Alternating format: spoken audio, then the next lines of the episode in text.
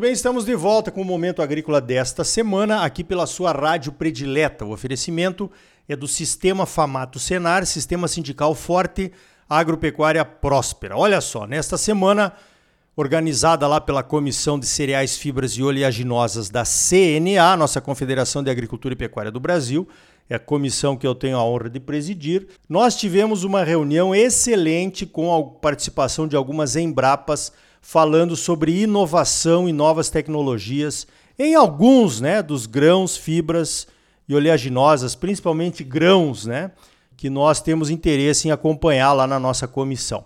Um dos participantes foi o Dr. Alcido Vander, que é pesquisador da Embrapa Arroz e Feijão. Ele começou falando que a produção de feijão está estável, a área está caindo e a produtividade tem aumentado. Esses feijões comuns, principalmente o carioca e o feijão preto. Doutor Alcido, por que, que isso está acontecendo? Bom dia. Muito bom dia, é, Ricardo. É um prazer estar aqui. Bom dia a todos os ouvintes.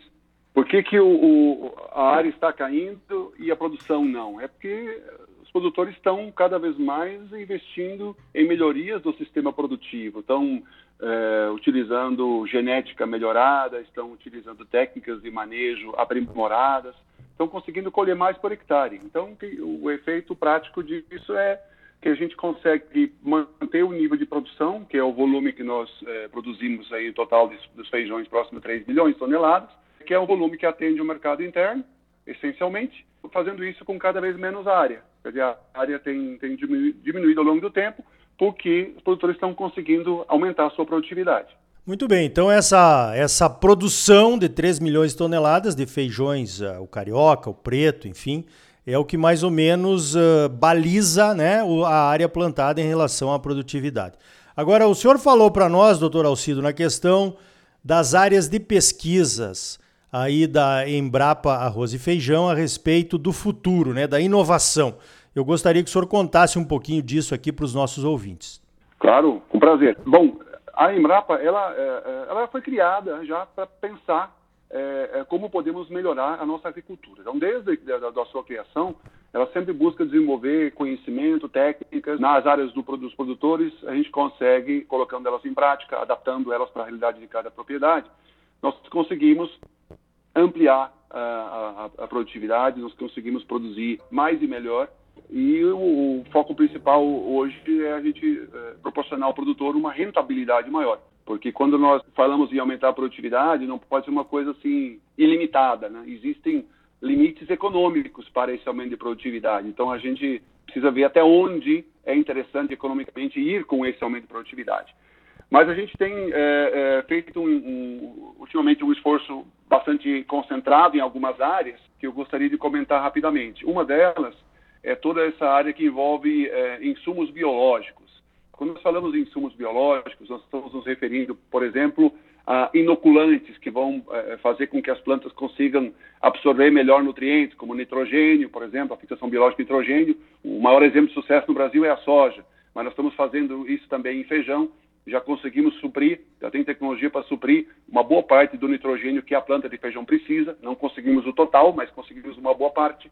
Aí outros eh, eh, insumos biológicos para fazer controle de pragas, para induzir resistência eh, nas plantas para doenças e por aí vai. Então, todo um conjunto de insumos biológicos que vão ajudar a reduzir o nosso custo de produção, fazer com que a gente possa é, diminuir a quantidade de agroquímicos necessários. A gente, nós não somos, não estamos falando contra os agroquímicos, obviamente que eles são importantes em muitas situações, mas o que nós queremos é uma, eh, uma combinação, que a gente possa trabalhar com uma combinação, usando as opções químicas disponíveis que funcionam, complementadas com produtos biológicos e algumas situações que podem fazer o resultado final ser muito melhor e principalmente a rentabilidade e o ganho ambiental também é, é, é muito grande. Então, essa é uma área que nós estamos é, investindo bastante. Temos uma coleção de micro-organismos bastante grande e dentro dessa coleção nós estamos sempre buscando, identificando quais são as espécies que melhor respondem para determinado tipo de é, é, ação que nós estamos é, procurando. Uma outra área que a gente é, julga muito importante é a questão da sustentabilidade dos sistemas de produção. Então, como é que nós conseguimos fazer com que os sistemas de cultivo fiquem, claro, intensificados, que nós precisamos sim, mais e mais, produzir mais e conseguir produzir melhor. Então, uh, e como fazer isso? Quais são as combinações de técnicas e práticas que nós, que nós precisamos uh, uh, colocar juntas na área de, dos produtores para que essa produção possa ser cada vez mais sustentável do ponto de vista econômico, social e ambiental. Então, isso é, é, é uma, é uma segunda linha muito importante. E, é claro, a gente está sempre trabalhando é, na, na, toda a parte de genética, recursos genéticos, é, melhoramento associado com biotecnologia, a parte de aumento de novas variedades. Novas variedades que sejam mais produtivas, apresentem resistência a doenças que são importantes em algumas regiões, que apresentem características é, é, de qualidade que é, mercados estão demandando.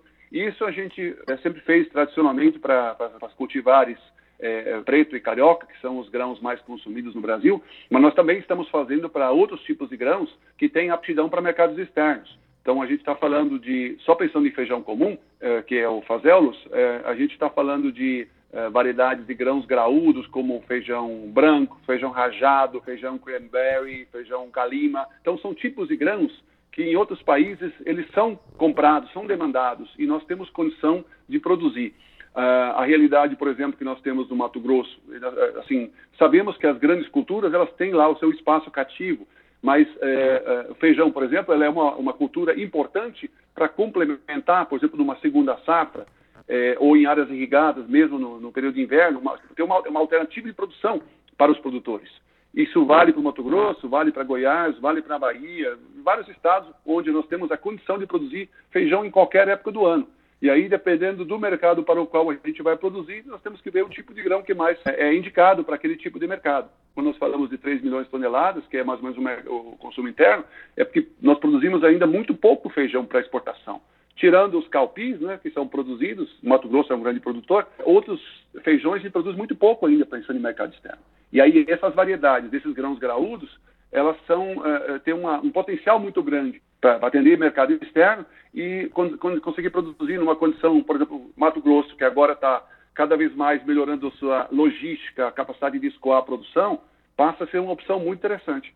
Perfeito. Realmente, outro dia nós tivemos uma reunião também da comissão falando sobre esse mercado internacional de feijões e pulses, né? Que aí sim seria, como o senhor falou, a possibilidade de crescimento da safra brasileira. E é importante saber que a Embrapa também está focada nisso, né? Porque nós precisamos de muita coisa, até a questão de variedades aí que o pessoal está plantando uma semente que não tem uma origem muito determinada, né? Então a gente precisaria organizar essa cadeia com certeza. Agora, uma coisa que chamou atenção na sua apresentação, doutor Alcido, aplicativo Doutor Feijão. O que, que é isso?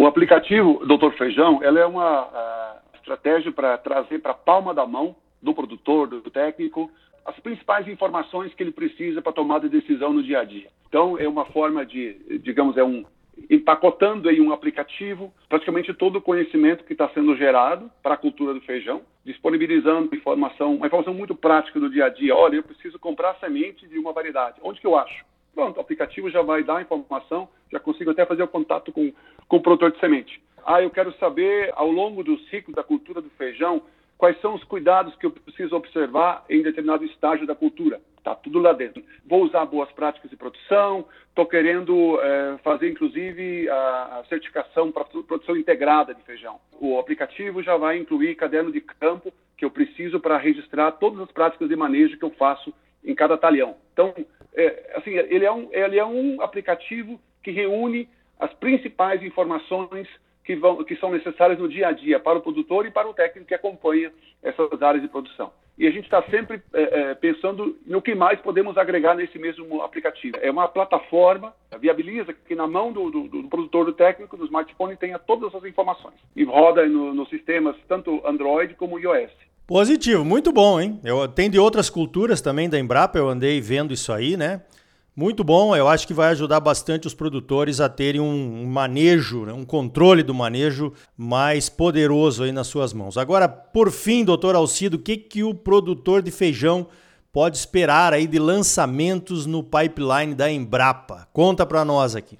Nós temos, na parte de, de, de genética, né, é um trabalho contínuo, né? então é um programa de melhoramento, é um programa que não para. A Embrapa tem uh, algumas empresas estaduais, como o IAC, o IAPAR, agora a IDR também tem, Minas Gerais, Epamig faz é, melhoramento de feijão também. Então, é um trabalho contínuo e estão sempre sendo desenvolvidas novas linhagens que sejam mais produtivas, para os diferentes tipos de grãos, mais produtivas, melhor resistência a doenças. Então, sempre vão surgir, ano a ano, novas variedades que vão estar sendo liberadas para o mercado. Na parte de bioinsumos, a gente vai ter inoculantes sendo disponibilizados uh, para o mercado com parcerias público-privadas. Vai ter em breve uh, produtos para controle biológico de algumas pragas. Uh, a gente vai ter promotores de crescimento em plantas que vão, vão, vão também chegar ao mercado. E, obviamente, todo um conjunto de, de, de técnicas e práticas que a gente está aprimorando, novas formas de produzir, novas formas de nutrir as plantas. Então, tudo isso está sendo trabalhado e todo ano vai estar tá chegando alguma coisa nova para o produtor. Então, a gente tem é, um conjunto aí de que nós chamamos de ativos de inovação, que eles estão sendo amadurecidos, preparando toda a parte da recomendação técnica. Em alguns casos, nós estamos buscando os parceiros privados que vão, junto conosco, então, assegurar que essa solução esteja à disposição de todos os produtores, porque, como a Embrapa, por ser pública, ela não tem condição de fazer uma multiplicação em grande quantidade. Então, qualquer que seja a solução, seja uma variedade, seja uma outra solução, ela precisa da parceria com um agente privado que tenha a capilaridade, a capacidade de colocar à disposição de todos os produtores onde se cultiva feijão. Muito bem, conversei com o Dr. Alcido Vander, ele é pesquisador da Embrapa Arroz e Feijão, que fica em Santo Antônio de Goiás, ali pertinho de Goiânia. Doutor Alcido, parabéns pelo trabalho e muito obrigado pela sua participação aqui no Momento Agrícola. Eu que agradeço a oportunidade. Ótimo dia. Então tá aí. Existe uma enorme oportunidade para a produção de feijões e pulses, principalmente para alguns mercados internacionais que estão se abrindo para o Brasil. Certamente a Embrapa pode ajudar muito. Um outro assunto que vamos tratar na Comissão de Cereais, Fibras e Oleaginosas da CNA será a respeito de um sistema de classificação para feijões e pulses, coisa que ainda não temos no Brasil. Precisaremos desenvolver um sistema de classificação, principalmente no que diz respeito à qualidade.